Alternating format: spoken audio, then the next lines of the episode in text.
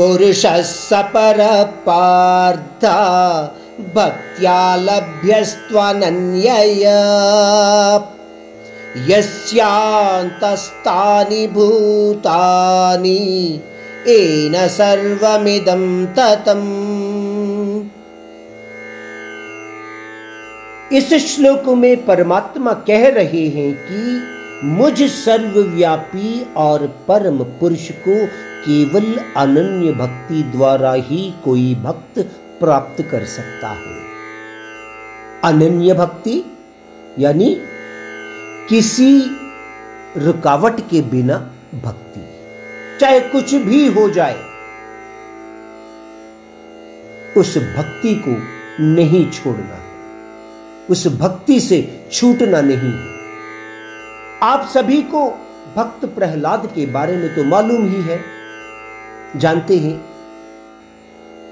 मैं आपको प्रहलाद का अनन्य भक्ति का उदाहरण देता हूँ। हिरण्यकशिप प्रहलाद को बेटा होने पर भी नित्य हरिनाम स्मरण के कारण अनेक अत्याचारों से दुखी करता था।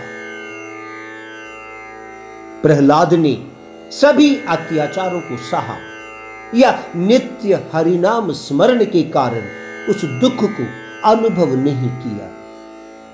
पर हरिनाम स्मरण को कभी उसने नहीं छोड़ा। इस कारण एक दिन हिरण्यकशिप ने प्रहलाद से कहा कि, तुम इतने जो बातें करते हो अपने हरि के बारे में जो तुम्हारा नित्य स्मरण वाला वह हरि कहाँ है? मेरे सामने आने के लिए तो कहो। तो प्रहलाद ने कहा बड़े विनम्रता से, कहाँ कहा आप हरि को ढूंढेंगे? कहाँ कहाँ हरि नहीं है? केवल आप उनको देख नहीं पा रहे हो, पहचान नहीं पा रहे हो। वह हरि आप में भी विराजमान है। इन बातों को सुनकर हिरण्यकशिप ने क्रोध में कहा कि, फिर तो क्या इस स्तंभ में से प्रकट हो सकता है? तुम्हारा जो हरि है, यह कहकर अपने गदा से उस स्तंभ को तोड़ दिया था। जैसे आप सबको मालूम है, आप सभी जानते हैं, नृसिंहावतार महाविष्णु उस स्तंभ से प्रकट होकर हिरण्यकशिप का वध किया था।